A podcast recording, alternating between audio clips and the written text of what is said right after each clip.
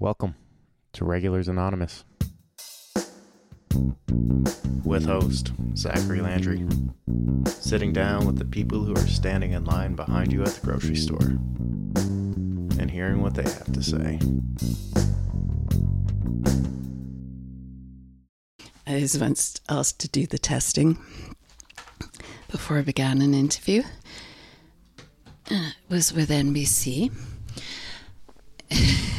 Instead of counting, I actually recited a poem. the crew were just looking around. This one's a little different.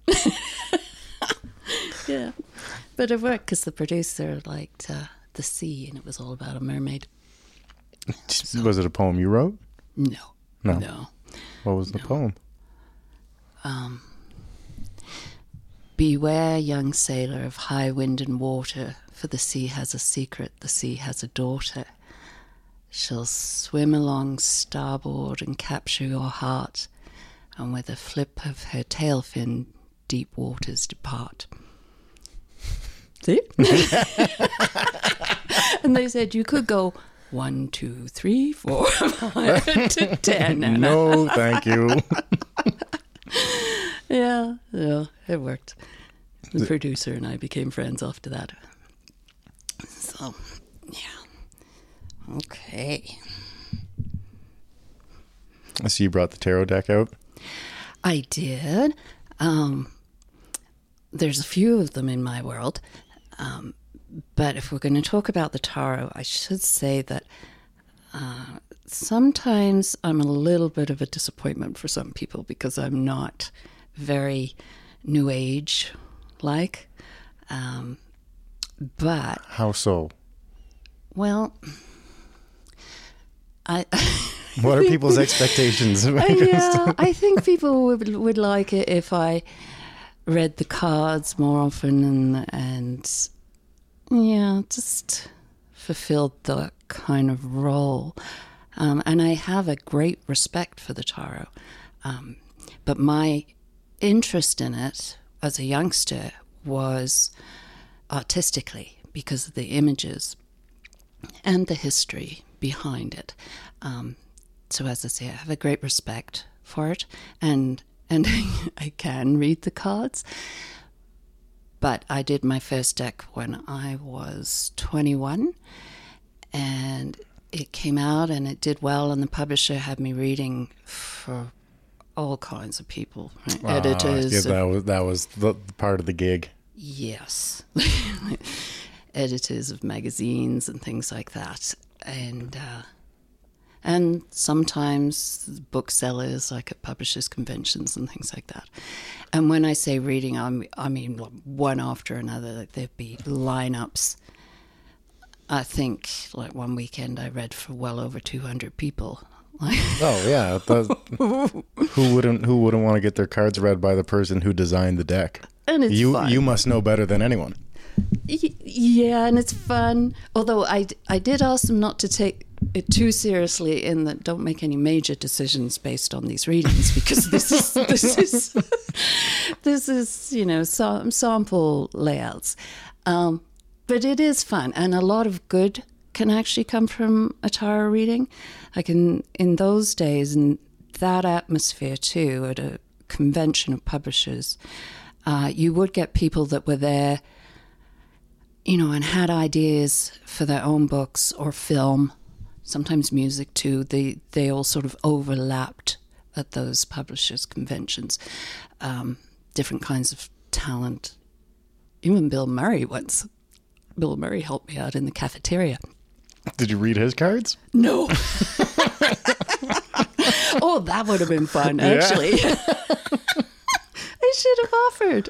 Yeah, I didn't think of it. Actually, he was ahead of me in the lineup and he helped me with my cup of tea. I was struggling with my cup of tea. And he turned and he helped me. And then I looked up to thank him and realized who it was and he winked at me. He, he was, he was just, and he was tall and handsome, actually. And he was in a nice navy blue suit. Yeah, just, yeah, it was kind of a surprise. Anyway, so all kinds of people at the publishers' conventions. But where the tarot could help, because I saw this happen a few times, um, even though they were just quick little layouts. Sometimes it gave people confidence to actually walk over to the other side of the hall and make their proposal to a publishing house or perhaps somebody else they wanted to collaborate with and things like that.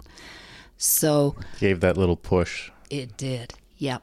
And I think that's well, one of the best things that can come from a tarot reading, even if you don't necessarily believe the person reading has any psychic ability, and I don't claim any psychic ability.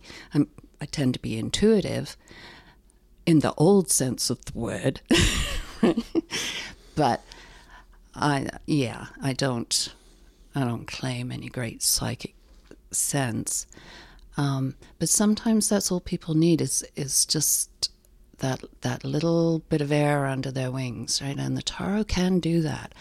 Um, when I was a youngster, I mean a kid, youngster, um, and there wasn't a lot of encouragement. Uh, it, wa- it wasn't like today In, in, oh, okay. And for art in general? For art or, or just kids in general. Yeah. General encouragement. okay, fair enough. There's your parents and we're the peons. Like, there's no Stop having fun. no nurturing or anything. yeah, yeah. No, we lived on a farm. Get back to work. Right? You work, you're up early out there in the cold and all that kind of thing. Um, which I'm grateful for too, because it certainly gave me a discipline, right? But not the nurturing environments that I see today for kids, right? it was always why you couldn't do so, do something. Do you think it's almost gone too far the other way now? Yes, I do. Yeah. I'm afraid so. Uh, Got to bring that Since this- farm life back. Yeah, exactly. And and also here's, here's I don't know if you want to edit this out or not, but um, I am an artist and book illustrator, and and I write as well. Um, but I used to, you know, people want to show me the drawings of their nephew, niece, or whatever, and I'd enjoy seeing things. Nowadays, it's like expected that that I will look over everything and and that I will I do try and find something positive to say absolutely right um, but really I mean crumbs Uh, like even even Yeah. even ad- adults right they're showing me things out of a coloring book and I I really don't know quite how to bridge that to what You do. Yeah, or in any kind of mm, visionary artist, right? Um, like the visionary artist, we at my best I can be that, and I can I can do portraits and things. That's not really my forte, but to uh, bring something into this world that's not been seen before, right? Like we paint what cannot be seen. That's what I like about the visionary arts, right? They're, they're things. I mean, I, I draw wolves too. I love wolves, but I think it's a thrill when you you can bring history to life or otherworldly images. Um, so a coloring book just I just really don't know what to say. then when I was a kid, it was doodle art. You remember, remember those posters, right? The black velvet posters. You're too young for that. Black velvet posters, brightly colored things. They're fun, but it's it's hard to bridge that sometimes. Um, See, and I'm colorblind, so even if I showed you my coloring books, you'd be embarrassed. Well, that's interesting because my brother's colorblind and my grandfather was. And I recently had eye test, and the optician had me do um, the color tests again, which has happened before. Right? They like me to flip through those. And this is what she told me. It's hard to know because I've only had my eyes. But she said sometimes the women in the family will have like a superpower vision where the men have the deficit. Oh. She said, You're seeing subtleties that I'm not. And I thought, Whoa, so my paintings don't look the same So there, there's a biological reason uh, yeah. tied to to what that you do. Yeah, apparently, apparently so. So, yeah. Now, there's something that I came across that I really liked. Is it what, mystic realism? Mysti- Yes. Mystical realism? Is that how you would describe what you're trying to bring through? Yes, that's that's a nice term. I think also for writing as well. I mean, the books that I've written in the past are um, retellings of history and mythology, but for the last few years, probably five years, um, I've been working on fiction for the first time, a novel set in the 1300s.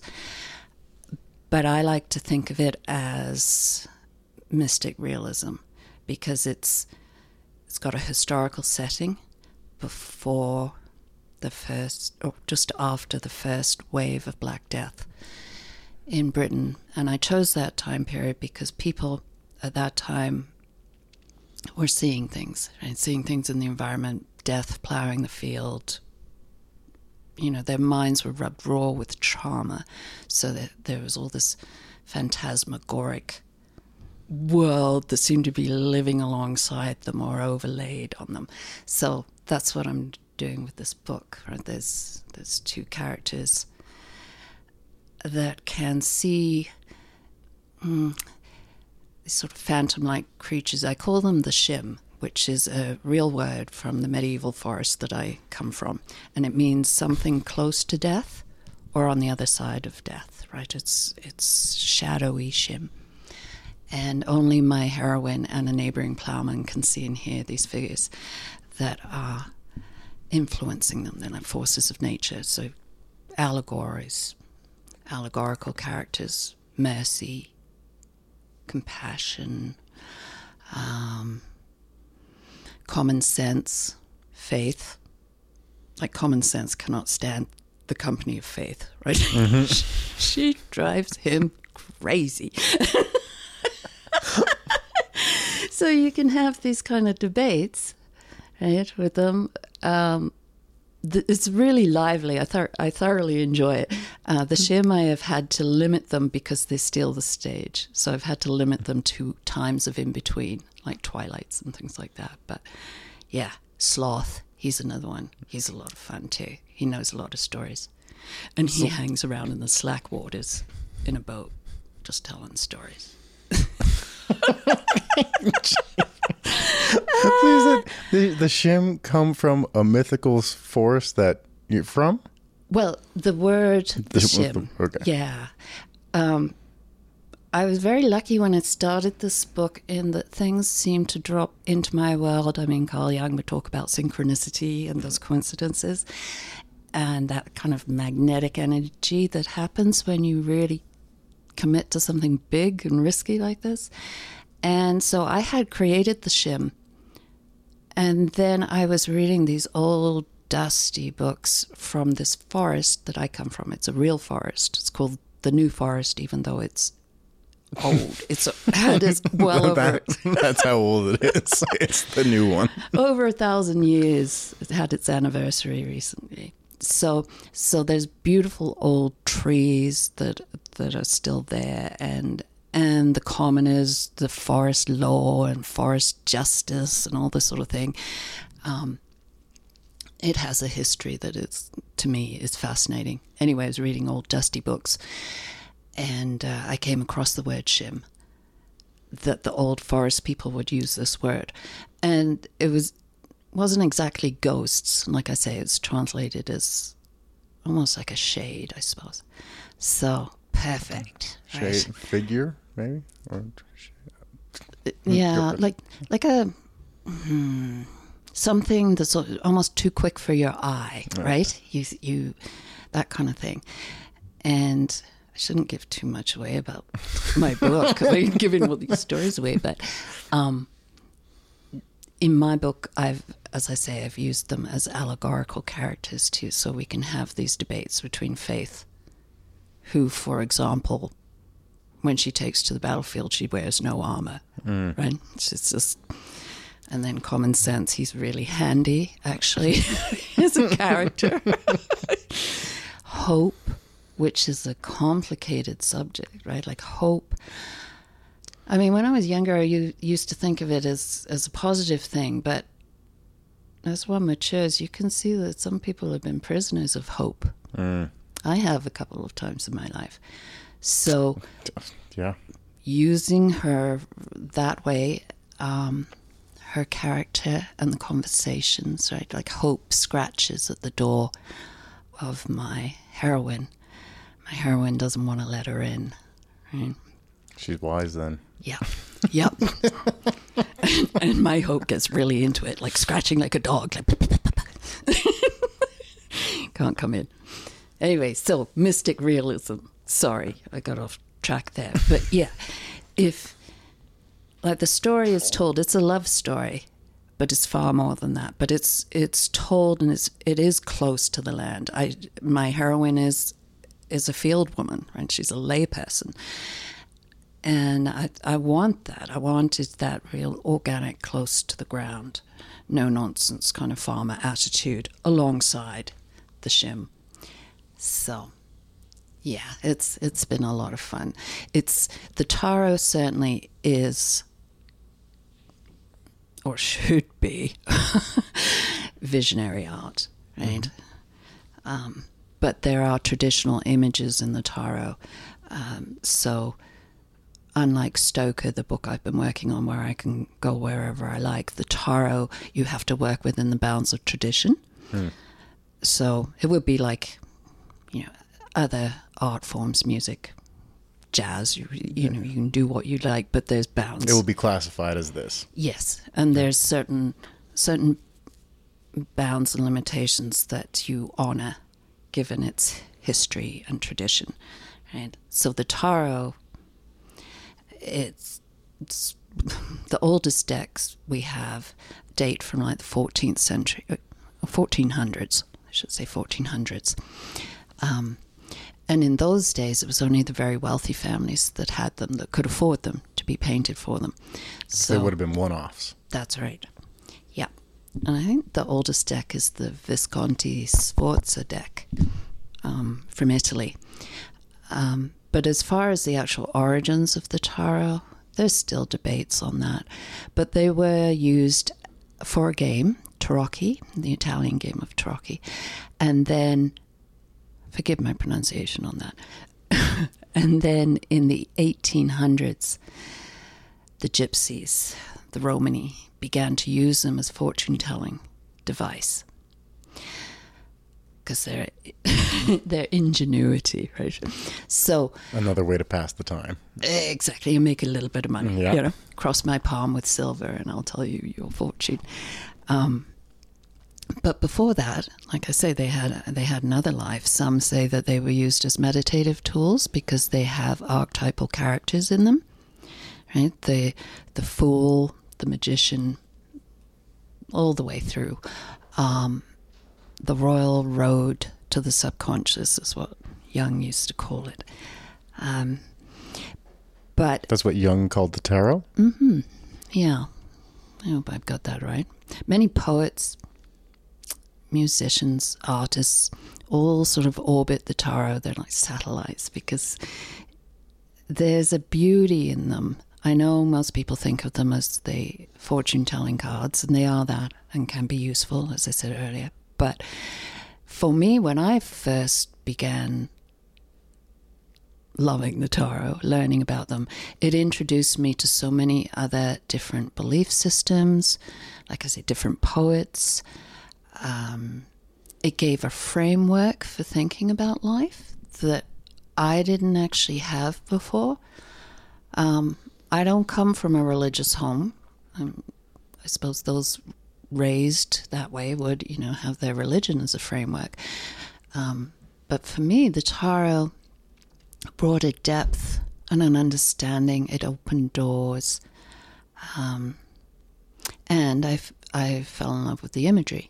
Right, the idea that uh, these images have been the same for hundreds of years, and each artist. Things have changed a bit in modern age, but each artist that did them would honor those traditions, right? So, Um, I'll try and think of example here. Uh, the magician uh, would always have tools in front, whether it's a table. Um, the emperor sits in a specific position. The hanged man, of course, and the devil card, which is often used in movies and so forth. But um, earlier, that was more like the horned god, god of the hunt. So, Wheel of Fortune. I mean, we all ride the Wheel of Fortune. That's another card. Um, and there's 22 of the major arcana, and they're the heavy power packed cards that I'm talking about now, like Wheel of Fortune, the Moon card, the Sun. Um, and when you're actually reading them, they're considered fate cards, whereas the remaining cards, the minor arcana, 50 some, 52, 56, I can't remember anymore. um, they're considered everyday things, mundane things within our control. Right? Okay. But a but a card reading for that reason can open up different avenues of thought that you may not have uh, clued into yourself. Right. Mm-hmm. So, yeah, you think I'd remember these things, but I did, as I say, my first tarot deck when I was 21. And then I did a second in my 30s because the publisher had been courting me for years, trying to get me to do a second one. So I did, yeah, I did a, a second. So I've traveled that road twice. Oh, that's 78 paintings each deck. and then because. And what size would you do the paintings at? Uh, the originals were about f- six by nine.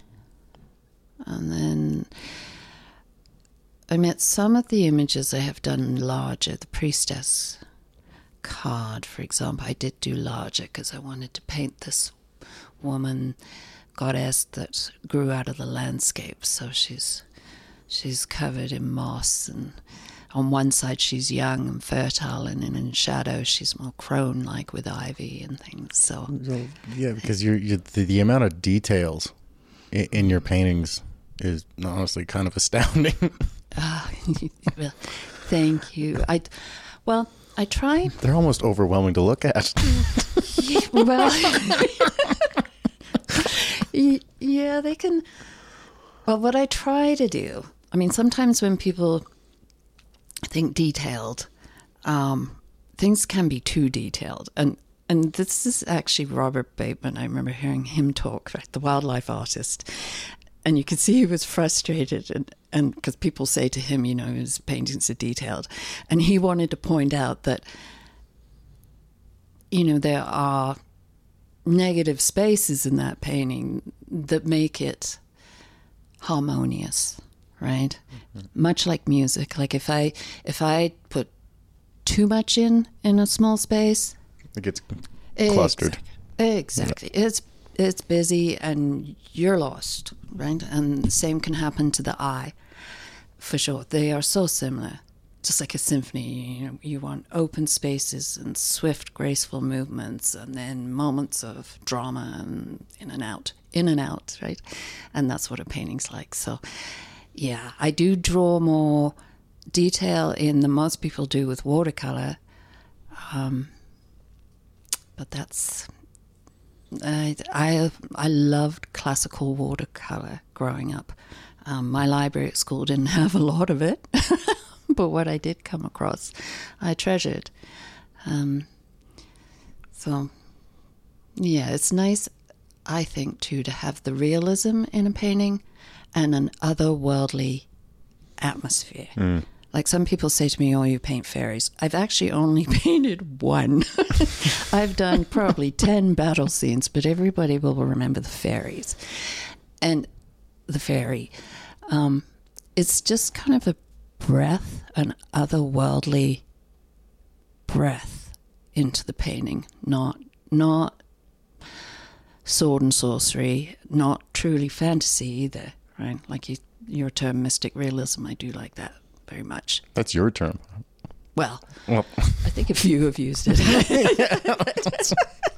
Margaret Atwood's used it too. Liz, it that balance I like, right? I don't like full on. Well, I shouldn't say I don't like full on fantasy. I do, but but for me, I like it when it overlaps borderland, right, where you you just find in your feet where things are possible, but you're still anchored, you're still tethered. Mm-hmm. And that's why I like the tarot too. I mean, they're similar in that the tarot is like looking at your life, but through a poetic lens. right? So there's truth in there. It's just poetic. Were you ever approached by this might sound silly, but Magic the Gathering? Yes, I think I was. not not an out to lunch question then. yeah, I think so. Were they the ones who were based in Seattle? I believe so. Yeah. Then I, when I was young, I'd have to Yeah. double check that, but that sounds accurate. Yeah, the mm, I'm trying to think of the name of those cards because, as I say, I was 21 when I did my first uh, tarot deck and book. Wrote the book that goes with it. That's based on the King Arthur legends. And so there's history and mythology, uh, romances, the Grail quest, heroic legend, all kinds of things. Um, all kinds of animals in that barn, lots of branches to the tree. And so the magic card people, yeah, they did approach me at one of the publishers' conventions, I think. But I don't actually do things um, on commission for the most part. Um, I since I write as well, uh, royalties are the way that I like to go. So Yeah. yeah, so it was a little bit outside the realm, but yeah, But I can understand why they would approach you. It's uh that's what they're looking for. yeah. Yeah. I, I think I might have been a little. mm, It's, mine is classical watercolor, and it might have lacked a little bit of the punch that they wanted. But yeah, they hmm. they hmm. they came my way, which was nice of them. But uh, yeah, it didn't it didn't really suit. But yeah. Okay, so it's a bit odd that you would have uh, somebody writing and painting medieval British Celtic medieval things on the Canadian prairies. But what happened was Should we how tell us uh how'd you wind up here? right. Yes. You want to tell that first? Oh yeah, Okay. it's, it's a good, it's a good story. Um, my dad uh, was quite a character. Um, some would say a dreamer, um, but he but he did chase what what interested him. Right? Uh, he used to race cars in England when I was a kid, um, Formula One, and then I think it was Wrangler was a sponsor at one of these races, and they gave him a horse blanket. Oh no. I know. so the horse blanket then led to quarter horses, which led to my dad shifting from folk music because he and his brothers used to play the folk clubs in and race England cars. in in the early seventies, right? So you see it, I suppose, in some ways in my dad. Um, he died when I was ten, but he was certainly one that followed his own. He walked to the beat of his own drummer. Yeah. so, yeah. So the horse blanket led to quarter horses, which led to country music, which for me was kind of a kind of a letdown because I loved these old spooky old ballads, right? like kind of cowboy cowboy music was kind of new to me. I dragged my heels a bit on that, um, but then that led to, of course, the Calgary Stampede. My dad's interest in country music, quarter horses, and so in the mid 70s, my dad brought the family here to Calgary because of the Calgary Stampede. Didn't know anybody here. So my dad came about six weeks ahead of us. landed in Calgary, uh, like nine o'clock at night in March or February, end of February. So he asked the taxi driver to take him to somewhere that had live music because my dad thought, well, make friends with the musicians, right? So that's exactly what happened. The taxi driver took him to a rough hotel at the time, quite notorious. Um, Dad went in, he saw a fella drinking a Molson Canadian, and he so desperately wanted to be Canadian, my dad. it was kind of sad because he really looked the part when he had a cowboy hat on, but when he opened his mouth, like it was just. Everything just fell apart. yeah. he worked really hard to lose that English accent. And I was the opposite. Oh God, I I just couldn't believe I'd been uprooted, and here I was. but so, so Dad did make friends with the band, and they took him home to the duplex in a rough part of town. And then when we arrived later, my mother, my younger brother, and I, we went to live with the band in the duplex. And it was quite the culture shock, I, I must say. Like, the band were great. but honestly, I had, this is true, I had not heard the F word.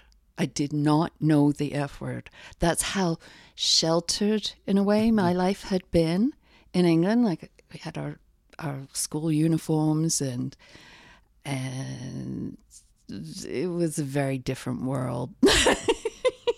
16th Ave kind of thing. Um, but no, I forgot. What, oh, so dad, yeah. So dad so desperately wanted me to be a cowgirl too, and oh, crumbs, I loathed it.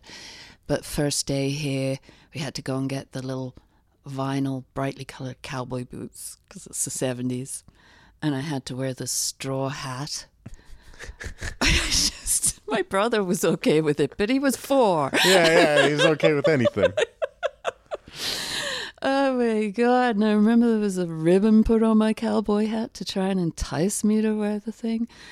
Dad was full on Committed. it was it was like so they bought a quarter section out in the middle of nowhere, nothing on it. There was a power line not too far away. and dad wanted to do everything the old pioneering way too. He was he was Scottish, so he was kind of a hard nut as well. like Yeah. We worked hard. My brother and I, even at that age, you know, we had to help dig the ditches for the sewer, which I can't remember. I think it was like six foot, and then the water had to be fourteen foot. Oh, my little brother and I would help. Anyway, that's how life unfolded for us here. uh, he did get some quarter horses, so he lived the cowboy life for a while. Not too long, though. And of course, race car driver out in the middle of nowhere here in Alberta is not really a skill that's needed. Although it was fun for us, because fun for us was just racing around with my dad in the fields. Um, but anyway, t- tragedy hit the family um, a couple of times, and this is not something I normally talk about, but I want to I want to bring it up because uh, it's kind of unusual, and for those people out there that may want to do something in life that they've not seen around them in their own world, like they don't know people. Um, you know, that necessarily wanted to work in film or music, write, paint, all these sorts of things. Um, as I say, my dad was brave, I suppose, when I look back in the things that he, that he followed. Um, and for me, after his death and some other tumult, uh, I actually ended up in a foster home when I was, I think I was 13 the first time I went into a foster home. And then I was taken back home, which was actually dangerous place for me. So unlike some people, the outside world for me was always safer mm-hmm. than home. Um, and it did give me some grit. Like, I, I don't want to romanticize the arts in, in saying one has to suffer for an art. I don't believe that.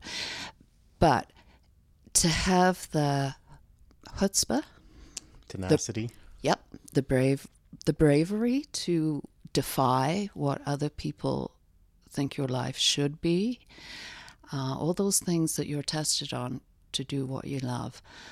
Um, partly for me, because I'd seen a lot at a young age, not much scared me. Um, but also, I understood early on that uh, I had to be really good at something or it'd be nothing at all, right? mm-hmm. Like for me, I knew because I I did drudgery jobs early on. Like I went to work before I even had a social insurance number. Whether you had a say in it or not. That's right. That too. Yeah. So, um, I yeah, I learned I learned things early on, and I didn't have much to lose, quite frankly. I but I knew I had to be really good, or I would be working in a laundrette or something like that, which is fine. but I did those jobs too. Uh, but I knew I wanted mm, something. Would you say there was something pushing you inside? Yes, the the love that I had of history and old legends, and certainly where I come from in England had something to do with it. That medieval forest, um, and even my grandmother's house. Uh, you know, old, old house with stained glass windows and stone walls, and yeah, really spooky, like actually. Um, but yeah, when I was young, I'd say say 13, 14, life was was really unpredictable and tough. And I remember I was once out babysitting, which was rare. I wasn't allowed out much. We lived in the middle of nowhere. I could go six months without going to town. Life was strange. Anyway, I was babysitting. And so it was one of these rare moments where I actually had peace. Right? I was in this house, the kids had gone to bed and there wasn't any danger. And I remember just sort of sliding down the wall onto the carpet. And I suppose you could call it a prayer, although I didn't think of it that way at the time. Um, but I needed the stories and the history and the atmosphere of the things I loved. I was in a strange way, although it wasn't put into words, wanted that world to seep into my mind and be like um, insulation to the environment I was actually in, right? Like a, like a firewall, mm. safety. Um, I remember that moment. Uh, and that's actually how things seemed to unfold later. I mean, I was in the foster home for a year or so where I worked for my keep, and it was it was better than at home. But as with most foster homes, there's issues that come with that too. um, but also at that time, the foster mother I had, she loved books, and even though I didn't have the run of the house, I would see books you know, sitting on, on side tables and things like that. So I was, through her, I was exposed in some ways to um, more than I, more than the average kid in a prairie farm home at that time mm-hmm. would have. And, uh, and it was actually her that gave me a tarot deck when I lived with them for my birthday present. Um, so, what age were you when you got that? 14. Uh, and it was the Aleister Crowley deck. I know Americans say Crowley. um, we say Crowley, but uh, she had come from a village in England, even though this was here in Canada. She was my foster mother, but she was English originally, and she came from a village called Lewis. And apparently, Aleister Crowley lived in that village. Oh. And she, as a young girl, would head over towards his house. So I'm sure So there. she knew him? So she said. Okay. so I got the the, the Crowley deck, and I loved it. Right. Uh, and strangely, even though I have created two tarot decks since of my own, on the rare occasion that my brain wants to talk to me and use the tarot, it'll use Aleister Crowley images. or Frieda Harris was the artist name who did them. Yeah. So, anyway, so I was exposed to the tarot there. So, you know, when you look back on the track that your life takes, I don't know if I'd ever would have really investigated the tarot much had she not given me a deck at that time. And then I went back to England to live with my grandparents. And I was hired by a design studio as a trainee. Um, there again, my grandfather, I was very lucky in that my grandfather, mm, he was wise and he was just. He was a real gentleman, you know, it was really. I'm so glad I had that time. Like, he was always down the shed doing something, restoring something, and he loved wood and he would carve. And I would sit on a stool and he'd let me talk about things like nuclear weapons, whatever was going on, for hours. And he was so patient. And but he had said to me, "Look, you know, nobody's going to help you in life. You got to make your own way." He said, "This is true," but he said the only thing you've got going for you is a marginal artistic talent, and you're going to have to make the most of it. And so he was the one who insisted I apply for this job the design studio. And I was mortified because I had absolutely no training. I had a couple of drawings, poems that I'd written in school. I was young, as I say. I mean, I, I never got to f- finish school. um, but I was given that job as the design junior because none of the other designers in that studio could actually draw. They were all creative, but they couldn't actually draw. So that's why they hired me. So that's where I got my start. Really, was doing graphic design. Um, and thank thank heavens for my grandfather because I really don't know what would have become of me if he hadn't pushed that. And um, and then eventually I came back to Canada, did graphic design, and some other jobs in between now and again. And then I reached a point. What, what age were you when you came back to Canada the second time? I think I was 18, Oh, okay. maybe not quite 18, in that range. I remember I, I rented a place and I was concerned that they were going to ask me, because I'm, for my age, an ID, because I wasn't sure if that was even legal then. Like I was on my own young, so. Um, yeah, so so then we fast forward a couple of years, and I had this idea for marrying the tarot and the Arthurian legend, and I, I kind of rocked that idea for a couple of months, and then I gave up my full time design position to do this.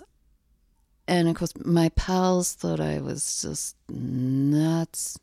I didn't tell a lot of people because I knew there was going to be Backlash. absolutely, and on so many levels. I mean, some took issue with the tarot, some, you know, make a living as an artist, all this kind of thing. Um, but I had a boyfriend at the time who, although I'm not sure he believed in the idea, um, because I had offered to support us if he did something, and then he decided he didn't want to. When I said I want to do this book, he was on board. As I say, I don't think he really thought it was going to go anywhere, but he was like, "Okay, you know, you pay the bills, I'll pay the rent, we'll get through it." And that became uh, a bestseller for that publisher. So I had no advance because I was unknown. Uh, I did go to the local banks with my business proposals, even though I had a contract. Of course, they, they didn't want to touch me. Nobody did. Um, So you had a contract with the publisher. I did. But because I was unknown, Mm-hmm. there was no advance.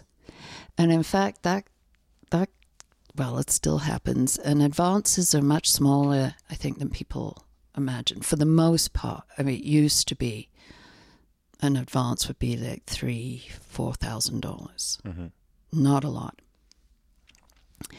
Eventually, when I came to do my second one, after having no advance and made it through by the skin of my teeth, um, then I did get a hefty advance. Um, normally, I don't talk about it, but but to give people an idea, right? Uh, I went from no advance to the next time I signed on for a similar project. Um, I got seventy five thousand. And I doubled that the morning of negotiation in my head because I really wasn't sure if I wanted to do this or not. but it, it all turned out well in the end, right? Um, but yeah, it was it was difficult early on. I didn't. I was careful whom I spoke to about it, and which, you know, when you're working continuously, I didn't have a sleep schedule. I just worked till I dropped, got up, worked till I dropped, and I did that for three years, I think, because I did 78 paintings and then I wrote the book, got it all in. And I remember when I finished, I had $16 left in the bank and I had a vet bill for $37. oh. And the deck had come out and it had only sold for six weeks when they had the cutoff because you're paid twice a year as an author, every okay. six months. The cutoff came and I got a check for I think it was like twenty five hundred dollars Mm-hmm. after six weeks sales, which which at that time was pretty good. So, and then it just kept climbing. Most books come out, they do well for maybe about six months, and then the majority of them just kind of slide out of sight, right? They just drop off the graph. But Legend, uh, the Tarot at that time just kept climbing and climbing and climbing, and it did for about five years. Wow. And then it got uh, numerous translations, different languages German, Spanish, French, no, not French, Hungarian, Bulgarian, all kinds of things. So it set me up, really. That that set my career. And then from there, fast forward a little, little bit, um, I was asked to illustrate a classic book. It's called Le Morte d'Arthur. It was written by a knight named Sir Thomas Malory in the 1400s. And it's all about King Arthur and the Knights of the Round Table. They're again bringing together all the different traditions. Um, this book is special in that it's considered the first English novel. I think it was the first book printed in Britain by Caxton Press. And it's been a tradition that every sort of 100 to 50 years, roughly, they would choose a new artist to do a new, new set of illustrations, new set of paintings for this book. And unlike some great books, Malory had never been poorly illustrated, right? Like if you take the Bible, for example, it's had some great illustrations and it's had some really bad ones. Malory never been bad, done badly. So there was a lot of pressure. Um, I was in my, yeah. I was in my late 20s. Um, and I had been working on Beowulf, the great Viking saga before that. So sometimes books in these projects are a bit like romance in that you give them your heart and then project may be cancelled, but your heart's not ready f- for the next project, right? Um, so I was still kind of miserable about Beowulf when I was given Malory. Um, but then the pressure set in.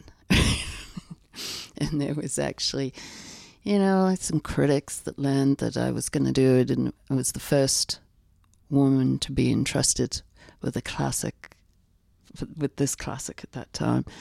And he was saying he didn't think I had the necessary testosterone thrust for the battle scenes and things like that. that came from a critic. Yeah. Uh, so- Oh, yeah. well, Sometimes people, people you, must be very protective yes. of, of that sort of historical Oh, Yeah, like the legacy.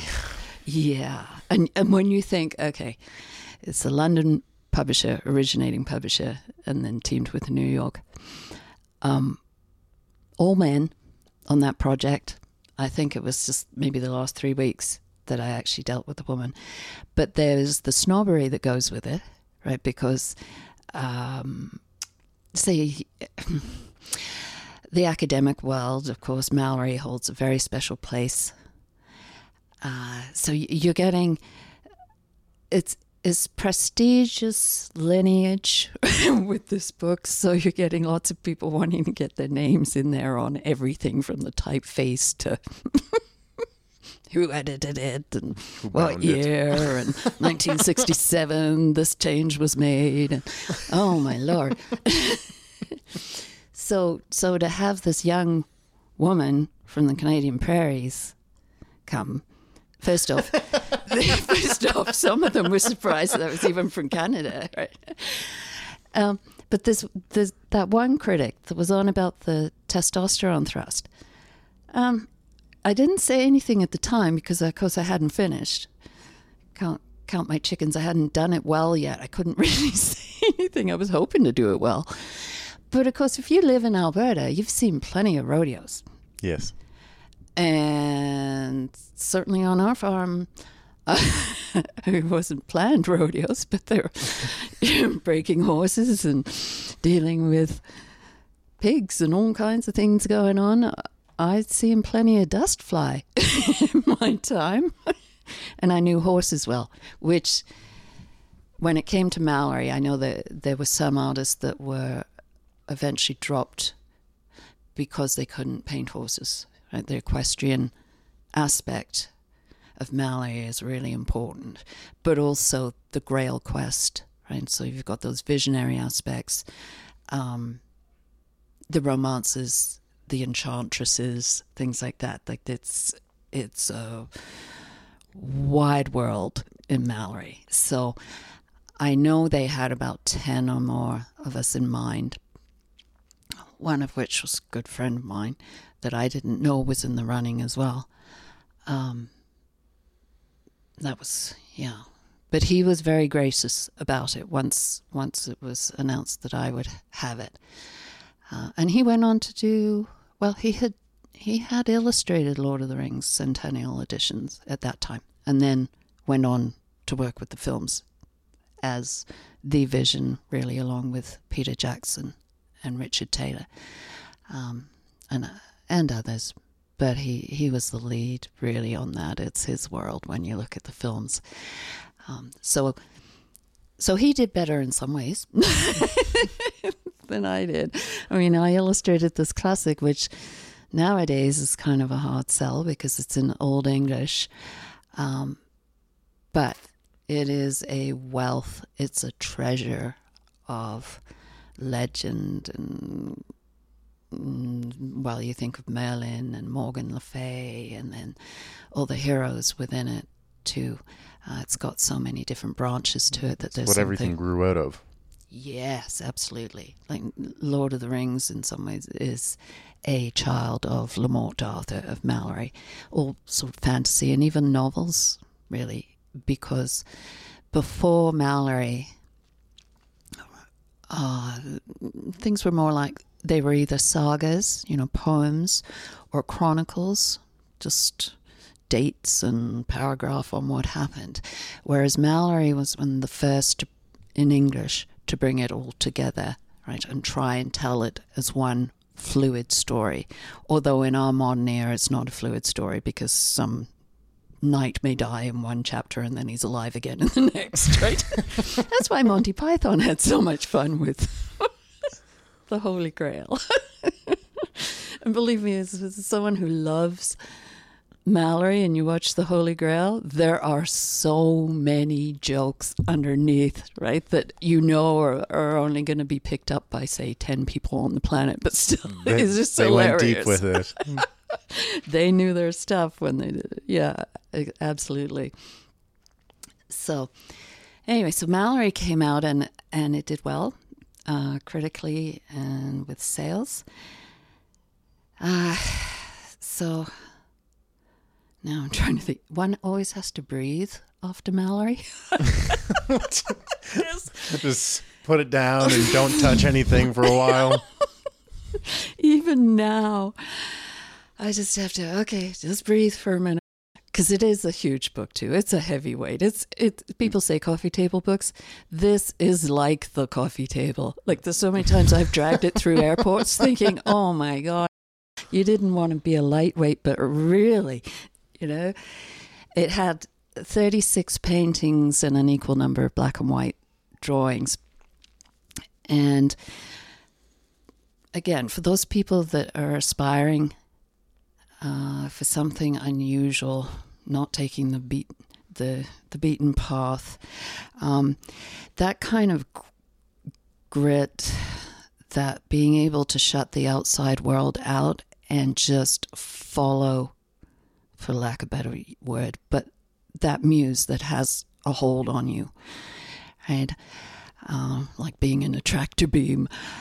Um, what happened with Malory was when I actually finished the paintings, 36 of them, and at that point, I did learn they were good, right? Like I didn't know because I've become blind to the work and I've been working so hard. I think I'd had two days off in two years. Um, but then I learned they were good. People were coming to visit other authors and artists had seen them and, and I was getting feedback. Word started to spread. Yes, some from the universities and that came to visit me and that and and I st- so at that point I still had 64 no not 64 30 some uh, black and white full carpet illustrations to do too and then at like four in the morning I'm working away and a fax comes through and says that the project has been cancelled. Ooh. And I knew at that point, contractually, that meant that all the art that I had done actually belonged to the publishing house.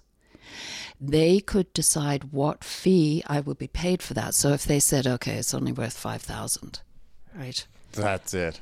That's it. And I was later told it was the it was just a figure I was given in New York on an valuation, but they put it at five right, for all of them. Um, I to- I told my friend, my confidant, um, fellow illustrator, and he was shocked too. And it took a while to seep in for him, and he called me back the next day, and and he said you know, Malory, this is like a ocean liner going down. You're gonna get pulled the undertow under, and you're gonna drown. He said, "Get away from it. Just, just back up. Get away from it. Find something else to do." And I can see his point, uh, but I couldn't do that, right? Um, How long had you been working on it at this point? two years, flat out. Because each painting took about six weeks apiece. And then I had what I call stillborns Yeah. paintings, not too many of them, but um, but when that fax came through, I remember Led Zeppelin was playing. I had my CDs going, and I remember I backed up against the wall, and again, I just kind of slid down the wall, and I, I remember the lyrics, How does it feel, baby, when the rivers, river runs dry? And that's what it felt like. Like it was just my life force just knocked right out of me. Um, but anyway, within a couple of days, I decided no, I was going to finish this. Right.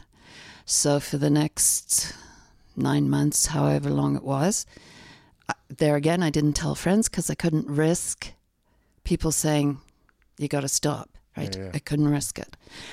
Um, so I carried on. I finished all those illustrations. I actually did go to spend some time with my friend in New Zealand when they were working on Lord of the Rings, and I did do some of the illustrations down there on on the sets. I didn't work for the films. I was doing Malory on the sets, which was great because I must say, even people like the armorers, like the all different diverse groups of artistic people, but I remember the armorers in particular loved the fact I was working on Malory, right? Anyway, so then I had to do some pretty risky,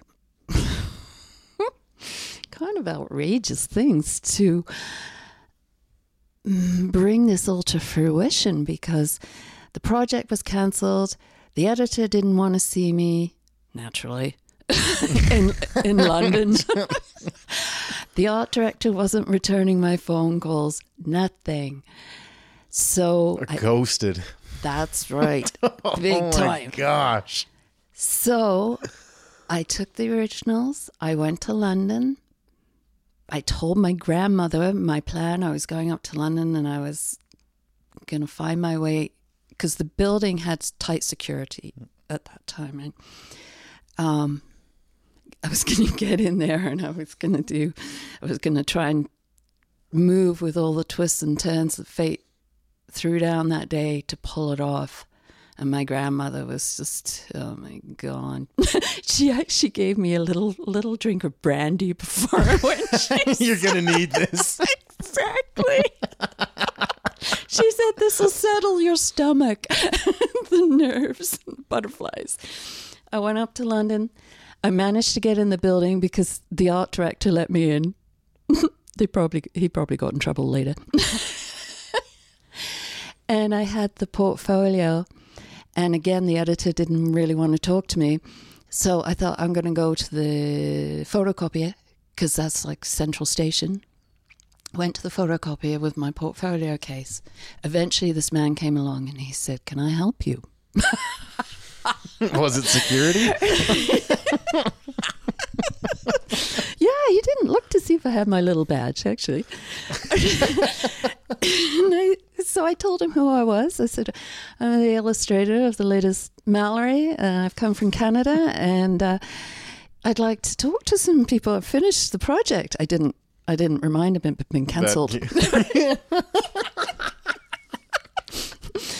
And he said, "Oh, he said, okay, you can just wait in here." And he, you know, sort of shepherded me off to this room, and it had a big boardroom table in there. So I thought, right on it, Anna. So I got all the paintings out and I put them all the way around the table. it wasn't a round table, but it was. They were there. Lancelot, everybody was there. and then he came back in. And he looked surprised. And then he looked over at the art, and you know this was the sneaky thing too. But you have to do what's what's the day called for, right? You've got to rise to the occasion. So, of all the illustrations, when you look into the paintings, you enter that world. There's one exception, and that is Morgan Le Fay, the enchantress. She actually looks out at the reader, right? I did that on purpose, right? She's she's generating, if you like, this force. and I made sure she was the first one that he hit when he came in the room. And he did just sort of sit down and in the chair and look at her and I thought, there we go. Okay. Okay. gotcha. Gotcha. Everybody else get in line. Let's go. and so he went and got the editor who was hiding from me. And then he asked in another editor from Oxford who came in, and I think there was about four of us all sitting around. And this man, he said, I call myself the enforcer because I did not look plussed when he said this book will come out, right? Because I've been through the mill mm-hmm. for years. and he said, You know, he said, I think we should be doing books with just your artwork. And, and I do remember saying, Oh, I think it might be a bit premature for that. and I was thinking because of the hell I've been through with them, Yeah. right? And I didn't believe a thing they said. Um, and that's when he said, Well, I'm the enforcer. And believe me, when I say it's going to happen, it's going to happen. And then he said, Would you be willing to go to New York with me We- if we can sell the Americans on this together? Because this is a very expensive book to produce, right? Then we can make this happen, which is exactly what I had been pushing for for six months with the other editor that was hiding from me. If you let me go to New York, We'll be good. with a team, Yep. right? Make a presentation, so so off I go now to New York. I'm expecting this other team from London to meet me there. Then I get. Well, I actually I didn't even get a message. My I didn't hear from the team. And so I called into London and they said, "Oh, didn't that hiding editor tell you uh, that there's no team coming?" And I thought, "Oh my lord!"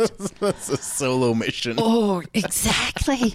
So I went down to the other publishing house. I think it was on Fifth Avenue or Park Avenue or something like that.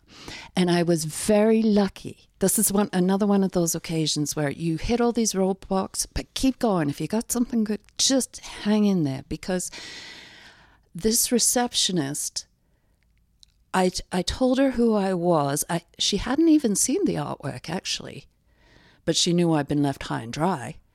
And she said, I'll see what I can do. She said, I'll see if Lincoln, who was the president of that publishing house, can see you. Boom. Next day, she's got an appointment for me. Bless her heart. Oh my goodness. So I was staying with friends because I couldn't afford, and I had a cheap publisher. I couldn't afford a hotel. They were up partying all night, is what they were doing. I barely slept. Went in the next morning, my eyes felt like burning hot coals. Went all the way up to the top floor to meet the president of the publishing house. And Once you entered his office, it was a totally different atmosphere. Everything was smooth and quiet. Right now, there was a grandfather clock and beautiful antique table, and he, and he was very graceful kind of soul, you know. So I pulled out the art again and and he when I look back, he was just amused that I was there on my own doing this. Because he asked me a couple times, and you're the artist? Said, yeah. You're the illustrator? Yeah, yeah. and then I go back to my book, right? Uh, and then I remember at one point he said, How old are you? And I think I was like 29 or something. And then he took another long pause and he said, You're even younger than my son. And I like, Yes, back to the book. stay stay focused. Yeah, Stay yeah. focused. and bless him, you know, at the end, he says, Yes, of course. He said, I'll put, we'll put in an order. Because the trouble was being old English, a bit like Beowulf. Beowulf had been cancelled on me before. Uh, sometimes the American market, which was the largest book buying market in the world at that time, probably still is, um, if they don't think Americans are going to know what it is, Not interested. there's there's trouble on the horizon, right? Because this book is thousand plus pages, and and the cost of printing all that artwork, right? It's just I can't imagine the investment that had to be made mm-hmm. to begin with, um, because they certainly didn't spend it on a advance for me. I got an advance, but it just covered the photography costs I had at the end for the artwork, if you can believe that. Anyway, so Malory came out finally. And I just tell this story because oh, I know some like they say that you know the dawn was the darkest moment before the dawn. Well, I think sometimes with some projects you just keep going round and round on that on that wheel. You'll have like eight false dawns, Yeah, yeah. Oh, look, it's here again. but then you know sometimes it it does triumph. But I couldn't let go too. There's you know there's part of me, uh, a dog with a bone, and you've worked that hard, and I I really did believe in the history and mythology and the beauty of that world.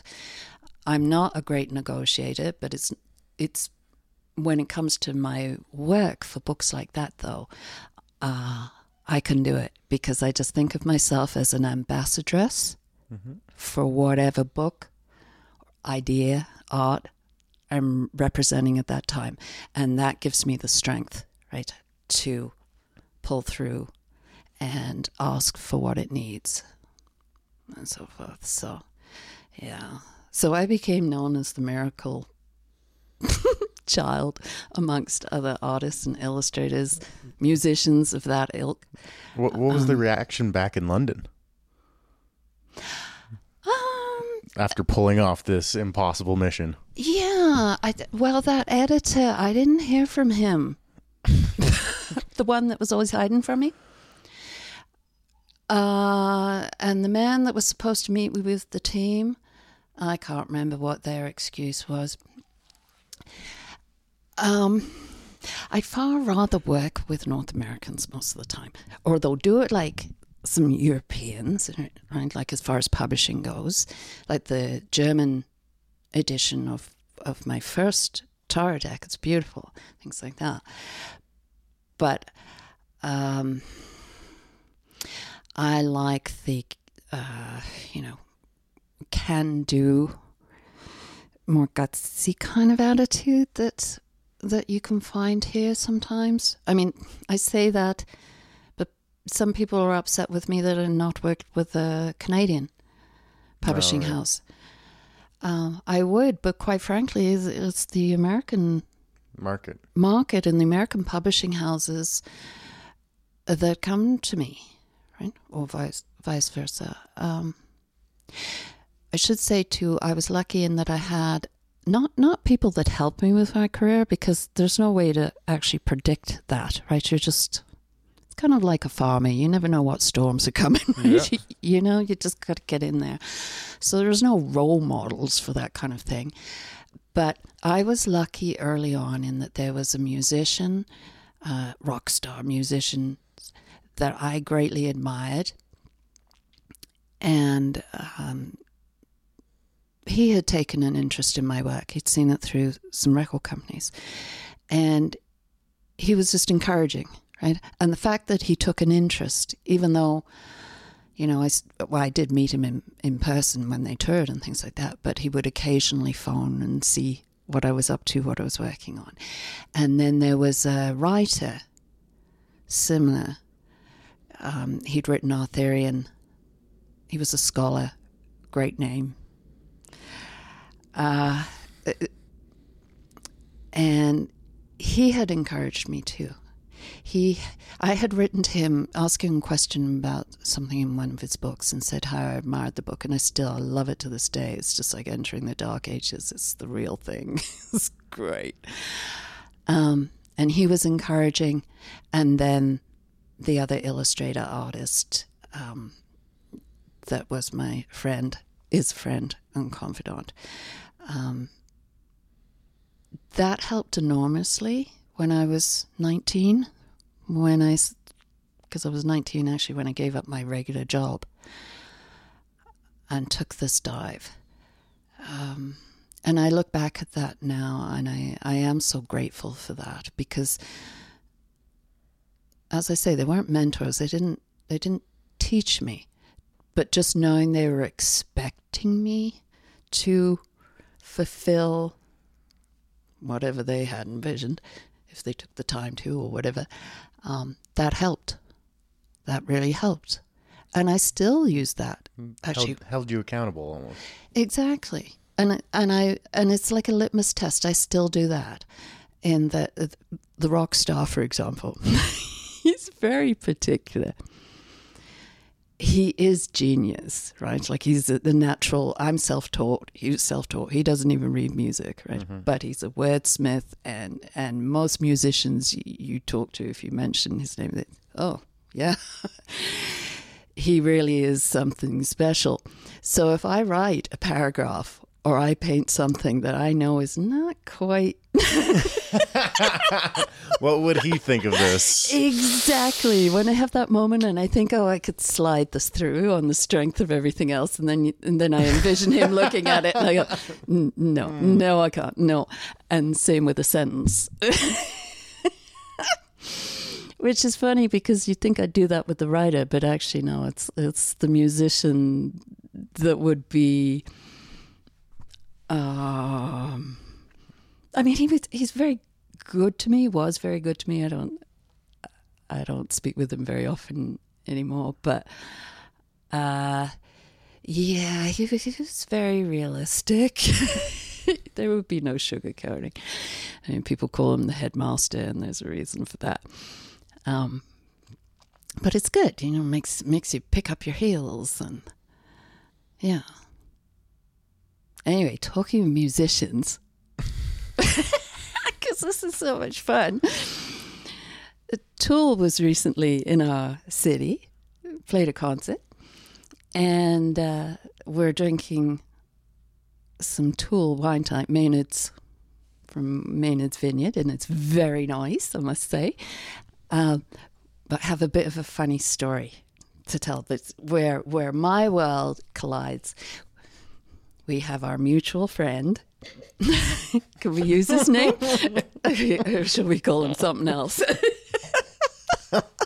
we'll call him Oliver. This guy. this guy. Oh, he is special, and he's he's just great as a friend, and uh, he's been a friend of mine for about twenty five years, I think, something like that. Wow. Yeah, he's he's younger than me. I I am in my mid fifties. If you're wondering, when I'm, we're talking here, I'm actually Your birthday is tomorrow, is it not? yeah, Yes. but I'm not even sure how old I am because I think I'm fifty. I think I'm turning fifty-seven, but I could be wrong because I just kind of let it go. yeah. Uh, I just yeah. It doesn't, it doesn't matter. No. so this friend of ours, love him dearly, musician too. This friend and I, for years, have had the same conversation about unusual time signatures. because I used to dance flamenco.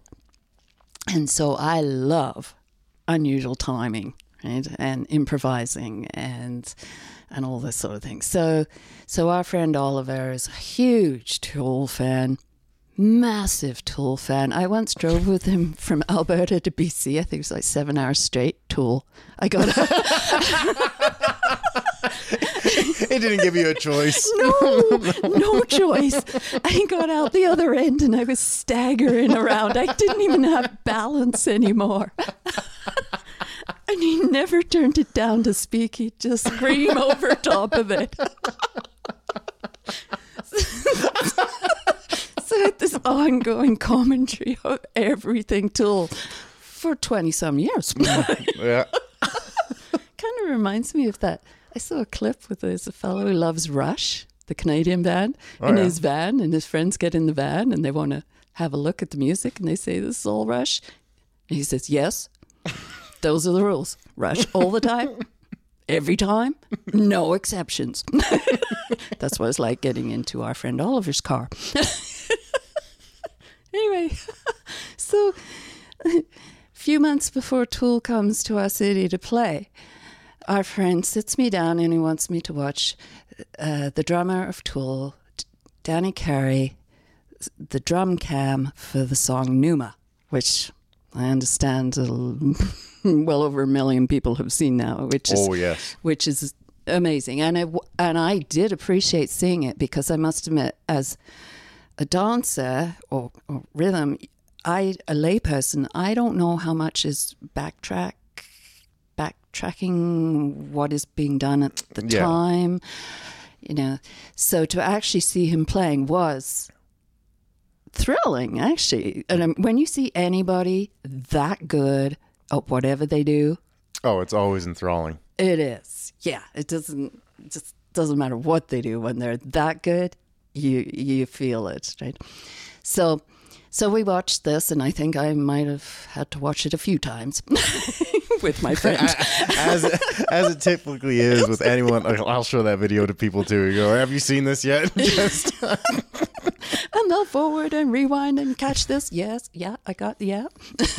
anyway, it was thrilling, and and I was thinking about time signatures, but a few weeks had passed, and it was still there was something. It had touched a nerve, um, something sort of circling in the subconscious just below. I knew it was reminding me of something, and it took, as I say, about two weeks, and then finally, oh, when I had been working on Malory, that classic book we just told the story on, I was so into it.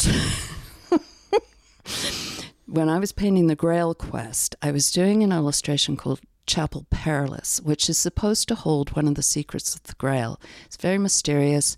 You still can't quite figure it out. Anyway, so I've been on the scene for a while. I was watching the pigment of the watercolor settle in the paper because that's generally how I work. I, I, there's different approaches, but one of them is to watch for something forming and tease it out of the tooth of the paper, right? You're following. Mm-hmm. It's a bit like music. You're following something else, right? Painting Chapel Perilous, painting the wall, I was watching the pigment and I could swear that I could see angels, like writhing angels, like a battle scene, really disturbing, really poignant. And true, I've been working for a long time on my own, many hours. But, and I see things in paper, but these were moving. That's a different, that's different from what I normally see, right? These figures seem to be moving.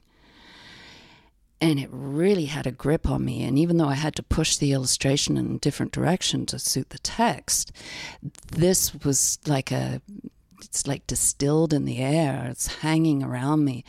So I started doing these little margin drawings and little doodle paintings on the side to try and capture these images before they were gone because I knew they were special and I didn't know what they had to do with. Anyway, so then when I finished Malory, those years later, the first thing I did was I got out these huge sheets of newsprint and just charcoal did these angels. And when I say angels, I mean not not fat little butterfly wing angels. I mean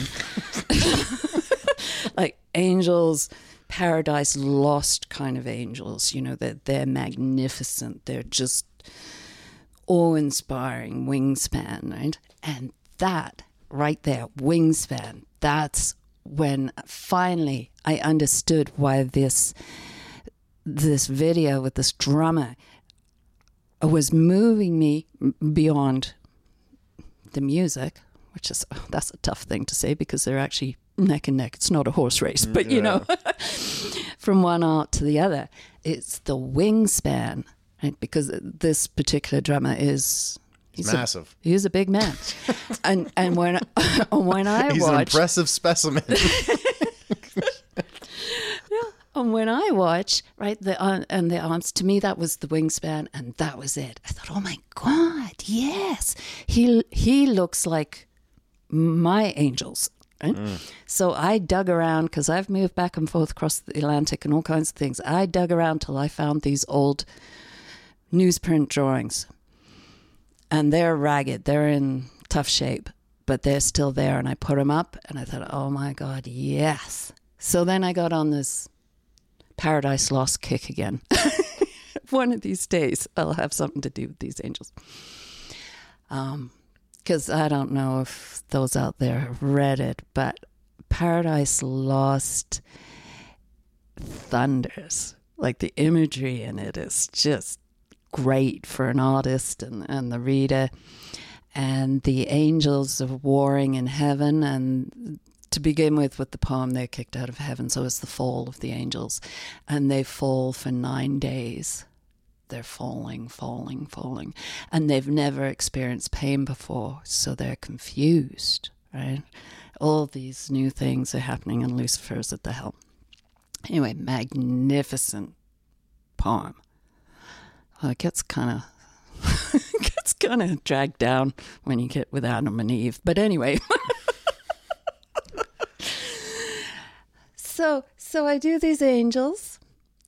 And then my friend Oliver, huge Tool fan, happens to come by, comes in the studio, and he sees I've got I've got like three little doodles of this drummer, Danny Carey, because I'm just getting in the groove of drawing him, right? I've got I've got angels without features and things going on.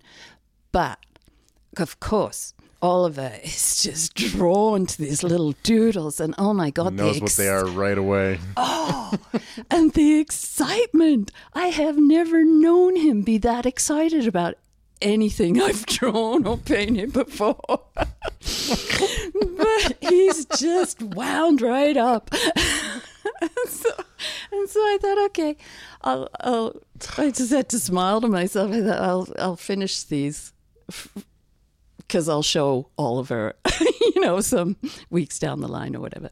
He sent me a text of those pictures. Oh, did he? That's what. And I was like he and he just sent me the picture with no context. and I was like, what am, what am I supposed to I think it was from it might have been a back pose or something from behind. Oh yeah, actually yeah. I remember that. He's like, "Do you know who it is?" I was like, "Jesus." Jesus, yeah. No. Technically, yes. For him, yeah. Oh my god. I know, because yeah, that back, yeah, the back scene. I don't know if I was trying to work in muscles for wings, because when you start to think about the amount of muscle an angel would have to have for wings, large enough to actually lift you. Maybe that's why you didn't recognize him. Could have been those wings. Um, but yeah, my friend was so excited. So I understood, of course, that now this is not not that my work has actually warranted this reaction. This is this is glamour, the sheen of glamour, glamour in the old world, the way the Irish would use it, from Tool. That's come over this drawing in his eyes.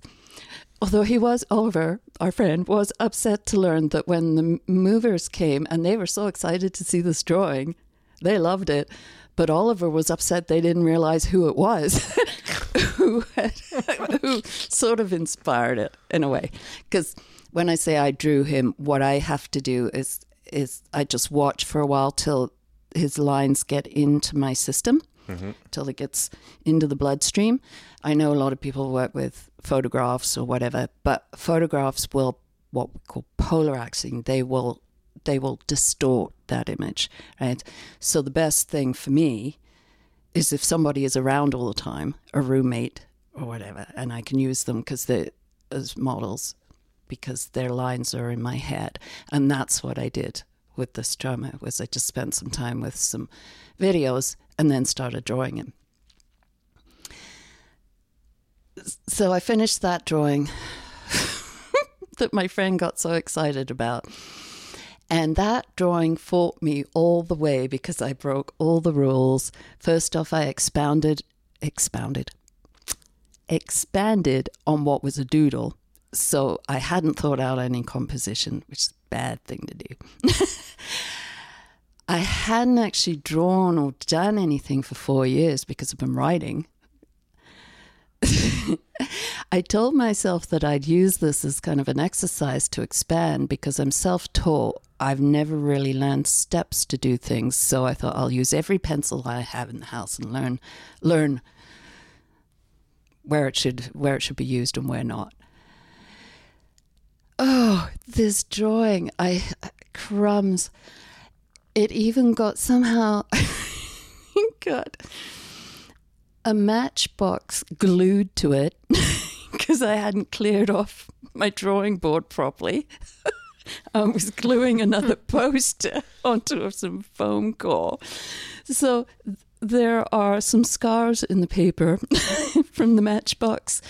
There's some scars from the glue. There's some scars from a piece of paper that was underneath it. And because it was a doodle, I wasn't using good quality paper. I just I just was doodling. Mm-hmm. So this paper can't really stand up to the work that it's got on it. that's that's what's holding it back at the moment. and I know I I'm loath to say these things because poor artists blames their tools, but really this I've I've not had a drawing go through the wars like this one. but as of about three days ago, it's actually done. I think. So now we'll wait for Oliver to come over and uh, see what the reaction is now. And as for this model, it's drummer because he he rather looks like my characters anyway. Um, this drawing I will use for the old Irish legend about King McCormick, who is a quasi historical figure, pre Dark Ages even. Um, but supposedly there was a tradition with the Irish if there was a special child, a warrior child, a royal child, they would have a ceremony where they create um, a bond between a wolf and the child because a wolf is a great babysitter, right? Mm. So that wolf would be a godparent to this figure. So McCormick was said to have always had at least four, four wolves with him at all times, which makes a lovely image, right? Because wolves are so sinuousy, and and so this drawing is actually, um, it is a Dark Age warrior king figure in torchlight, lots of black because I had to use all those pencils in the back. so it's torchlight uh, with two two wolves. So I'll I'll find a use for it, and the insignia which is kind of fun. I didn't think of it until I was drawing it. On his tunic for the knight is based on early Celtic, Irish, Pictish designs. But this particular drummer always loves his jerseys, right? He plays for a particular team or where whatever stadium he's in. So this is kind of neat because it's again just kind of a poetic crossroads because the Warriors had their insignia um, warriors for the Irish, and so he's he's got on his tunic like he normally does with a signature. it's just set back in time. And right now, I'm having to do a new painting for the strength card for one of my tarot decks. And since, if you'll forgive the term, since this drummer, Danny Carey, is already in my system right now for drawing, it's like having a horse that's already saddled up, mm, ready yeah, to go.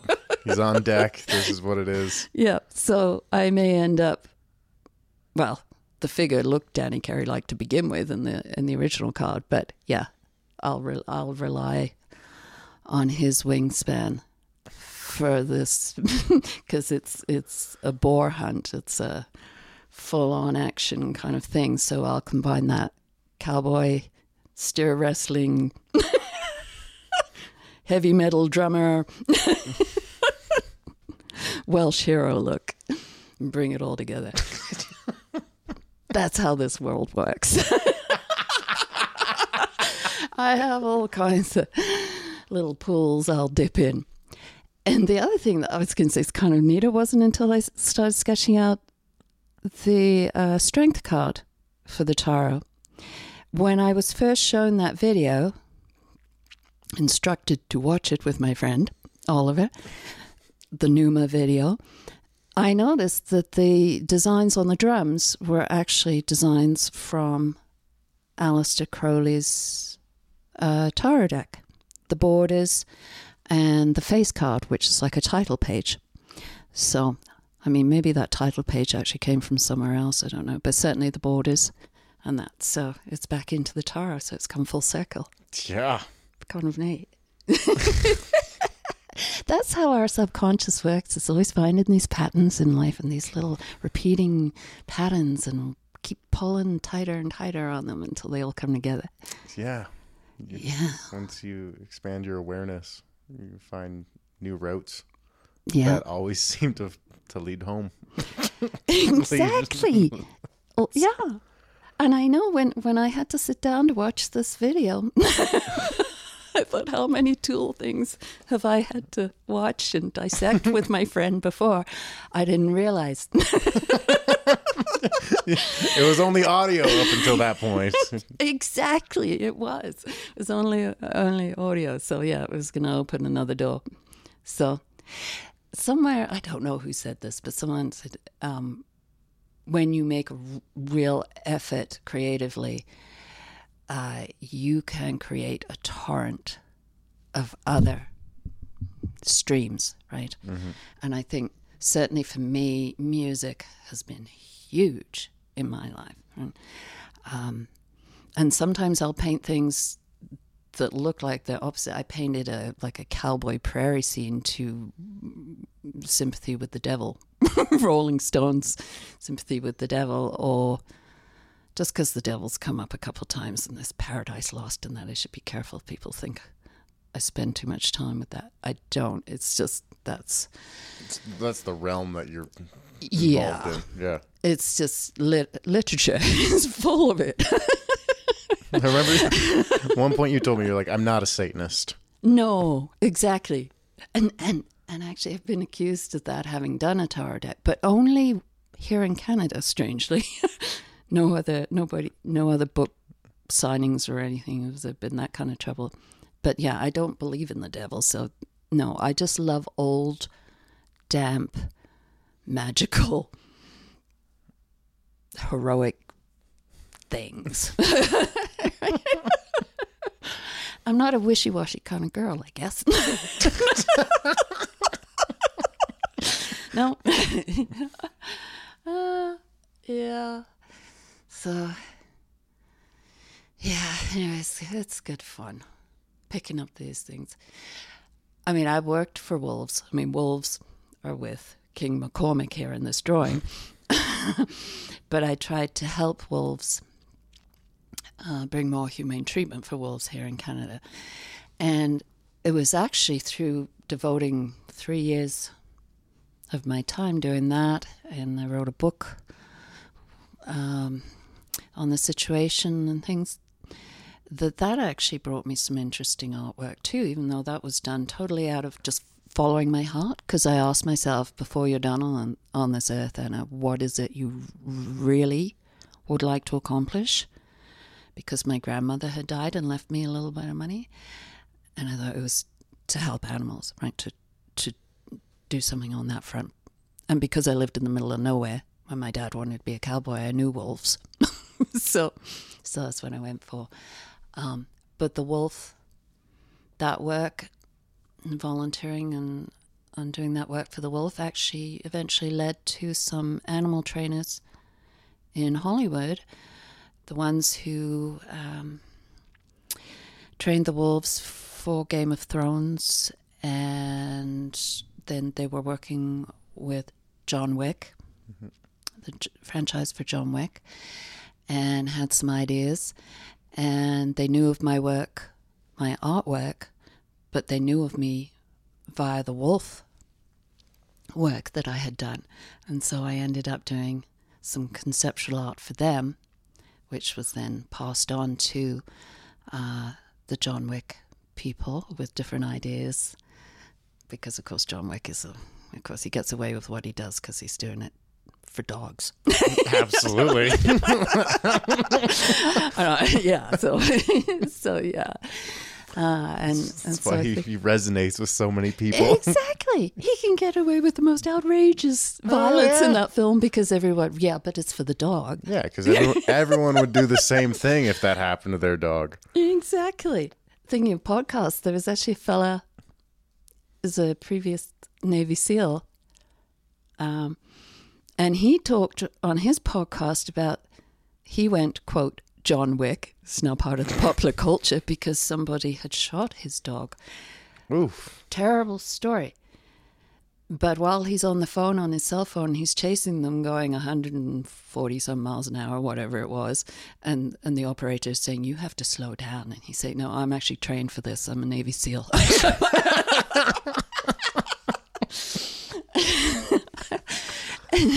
and then and then when he, he finally meets up with the police to capture this guy, they just want to keep the Navy SEAL at a Away distance. from yeah, yeah, yeah, yeah. yeah.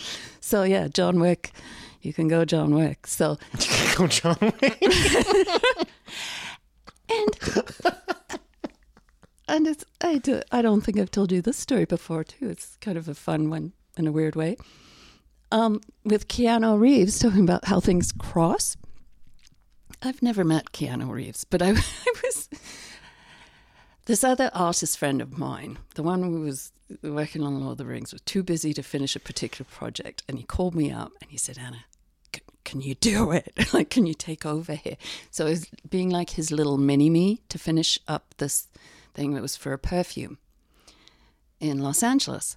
So I did it. I went to Los Angeles. I was supposed to be going on to New Zealand, but the perfume people, uh, the one lady, oh, we're running out of room. Nope. nope. She said to me, um, she, it's a long story, but I'm going to make it really short. Uh, she was a friend of Keanu Reeves, and she said he would just love meeting you and seeing your work. And I, I oh, thank you. I didn't know a lot, a lot about the blockbusters. I'd seen a couple of the Shakespearean things, but I hadn't seen Speed and things like that. Anyway, I didn't think any more of it. They picked me up the next day. I thought we were going to Malibu for a picnic, but they took me to Keanu Reeves' house to introduce me. And I am not a morning person. I should say this. I am rarely up before two.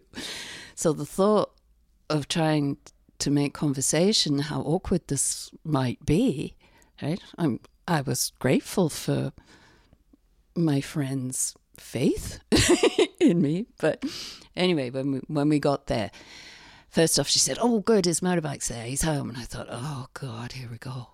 And then uh, went up to the door, and actually his sister answered, and he he wasn't home. So it's kind of odd, though, that we ended up having a picnic across the boulevard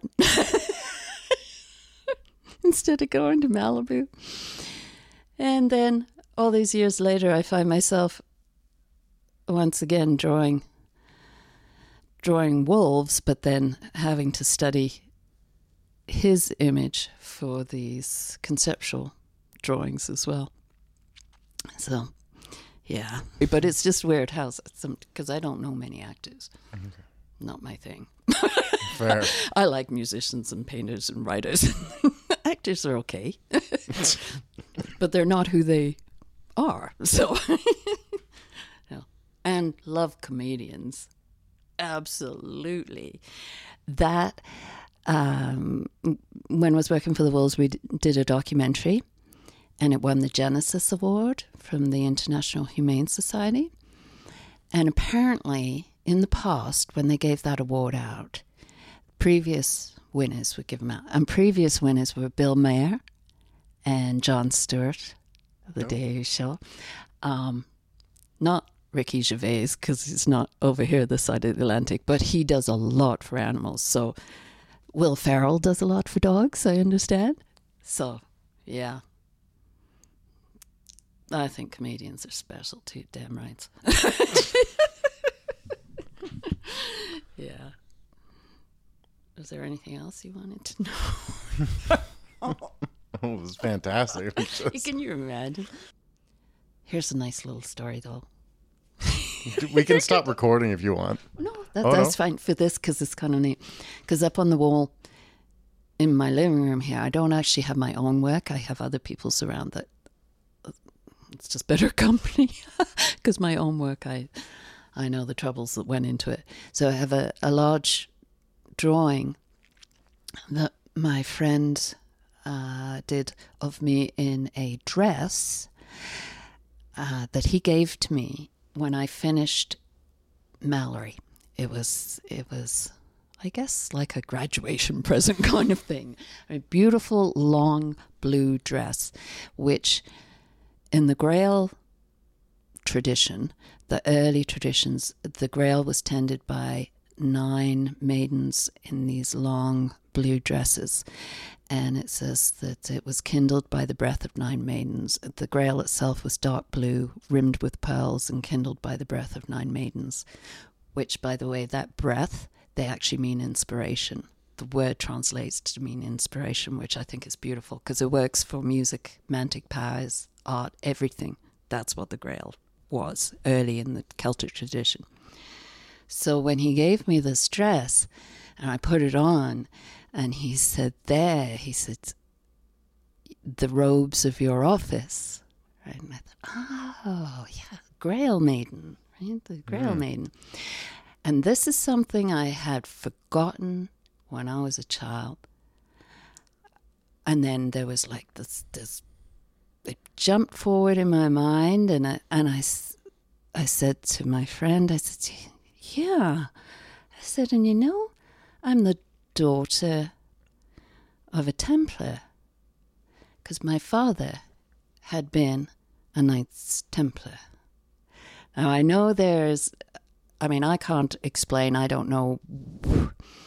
I know the tradition that, you know, they, they were, well, they were burned at the stake in the 1300s, but it was said that a small handful of them escaped to Scotland and the Netherlands. Right? And the my father is Scottish, and I know the great uncle that would have been the one to, for lack of a better word, indoctrinate him. Because I don't claim to know, mm-hmm. you know, anything beyond what's history for the Templars, but I, I understood it was supposed to be hereditary right? Um, but later, you know, the the Knights Templar, their history got in, woven in with the Grail quest and the idea that they had the cup from the Last Supper, right? The Christian idea of the Grail, not this cauldron that I was talking about before, this dark blue. That's an older version so it was just in that moment when I said that, and then there was just silence between the two of us. It was like the air compressed. It was like a. It was one of those poetic junctions or mm-hmm. something, right? It was just whoa! Like I had totally forgotten about that. And the only reason I knew he was a Templar was because after his death, I came across the white cape and Red Cross and thought he was in a play, and it was explained to me that that no, he he'd been a Templar. So, daughter of a Templar, first to do the Grail quest was a really nice kind of poetic. and yeah, that was the dress. So, the dress. Um, there's a museum that collects all my correspondence and and some of my early roughs and things like that. So I think the dress I will give to the museum actually. Add to the collection. Yeah, because it's it's it's unusual. And when he did that drawing, it was actually, as I say, during Lord of the Rings. So I can tell you, I was the envy of everybody on the set, and and it took, oh God, twelve CDs played and I had to keep that position. That's how I, that's oh. how I oh. timed it. Ouch. Ouch. Anyway, a nice story though that he would even think of that. That my friend would think to get the dress and the blue and the gift, and then and then. And I think at that point it wasn't even sure if it was going to be published. I think it was still in the air. So, yeah, sometimes some special things, powerful things move through us, right? You know, sometimes people say, you're powerful. Mm, no, not really. But sometimes powerful things can move through us. And that night something was in the air. Yeah. Thank you for listening. Thank you for supporting. I might see you out there and have no idea who you are.